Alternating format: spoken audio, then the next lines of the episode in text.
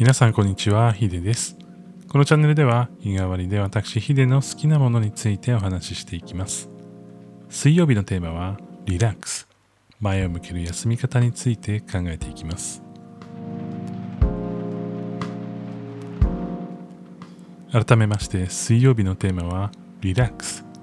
変化の激しい現代社会に必要な休み方のスキルについて考えていきます。今日のテーマは、休みに差をつけようとして視野が狭くなる話をしたいなというふうに思っています。まあ、よくですね、こう毎日習慣化してるものがあると、まあ、それをね、毎日積み上げていくとか、毎日努力をし続けるのが大事っていうふうに言われていて、まあ、僕自身も音声配信であったりとかノートとかそういったものをずっと続けてるわけなんですけれどもまあ、たまにですねこうツイッターで見かけたりとかする内容にやっぱ休日はみんな休んでいるからその間に差をつけようとか、えー、その間にまあこの積み上げ頑張っていきましょうとそれが偉いんですよみたいな感じのねツイートを見かけたりするんですよ。でまあ休日をね何に使うかっていうのは個人の自由なので、まあ、もちろん誰かのために使うのもよし自分のために使うのもよし仕事をするにもよしね、まあ、そこに対してどうこうした方がいいよっていう話ではないとは思うんですけれどもやっぱりこうそういった、ま、休日でもやれることを毎日と同じようにやりましょうというだけになってしまうと僕はすごく人生の視野が狭くなってしまうんじゃないかなっていうふうに感じているんですよね。でまあ、これなんでかっていうと、僕自身がもともと広告の代理店とかで働いていたっていうところもあって、まあ、土日も仕事ねあったりとかしていやそれはそれでどうなんだって話はあるんですけれどもよく言われていたのがこう土日とか含めてお休みとかアフターファイブみたいなところでその自分のお金を使って遊びに行くとかもしくはお金がなくて遊びに行けないとかでもなんかこういう映画は見たいとか服買いたいとかいろんな欲求ってあるじゃないですか。でまあ大体ねそのツイートでねされてるような方々ってちょっと意識がねちょっと高い方でまあ別にそれが悪いわけではないんですけれどもやっぱそういうのをねこう邪念を捨ててねやれるべきことをね淡々とやりましょうみたいな。え感じで書かれてるんですけどあのそれでね淡々と土日仕事してたりすると広告代理店とかにいると怒られるんですよ。これなんでかっていうと広告のお仕事とかマーケティングのお仕事とか、えー、何かしらその皆さんの人生に関わるお仕事をしてる場合ってその皆さんの人生が理解できないといけないんですよね。だからこの何かしらこういう、まあ、ご時世だったりとかいやむしろそのなんだろう何かしらのコンテンツが大ヒットした時とかそういう時にもう並んで2時間でも3時間でも並んでその映画を見るとかっていう体験をしてないとその群衆心理って分かんないんですよね。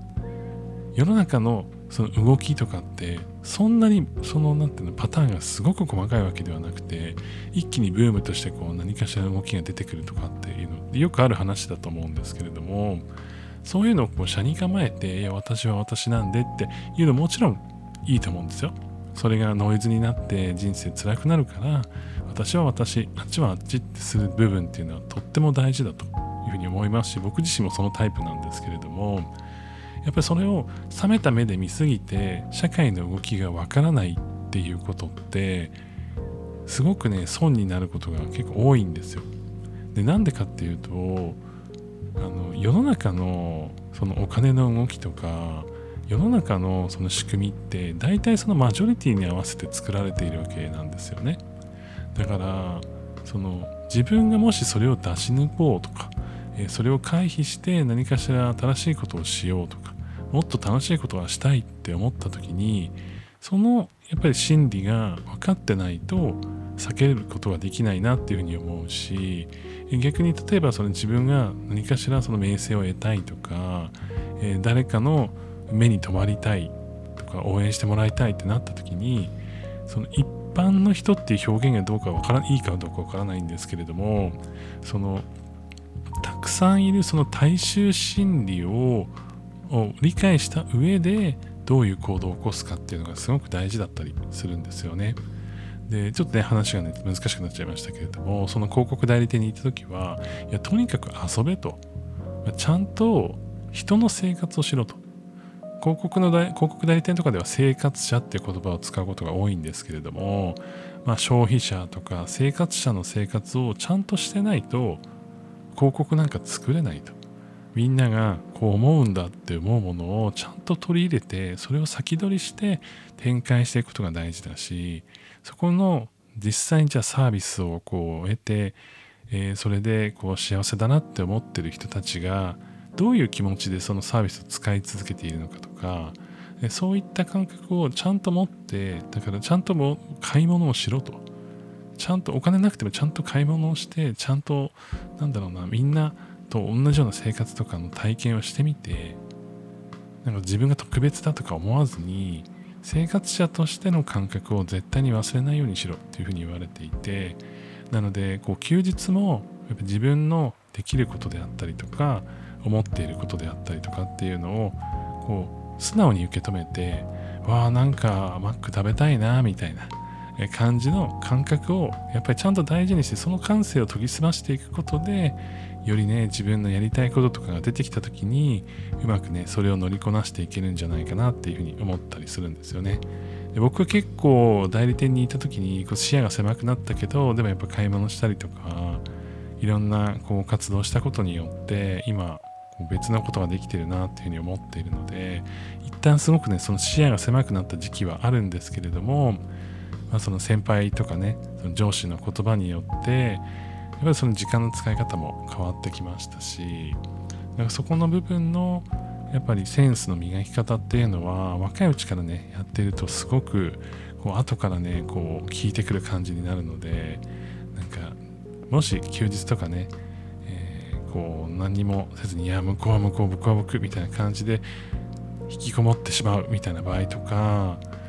と、なんとなくこう車に構えてしまうみたいな自分がいる場合は、まあ、そのプライドをねちょっとだけ捨てて毎回毎回そうするっていう話ではなくてちょっとだけこう1日週に、まあ、月に1回でもいいですけどそういう日を作っていろんなこう視点のこうアイディアとか感覚を持ってみると。なんかあえて観光地に行くとか、ちょっと今はね、このご時世的に難しいかもしれないですけれども、旅行して、いわゆるもう本当オーソドックスな旅行してみるとかね、パッケージ旅行に参加してみるとかね、そういうのもいいと思います。なんかそういうのをやってみると、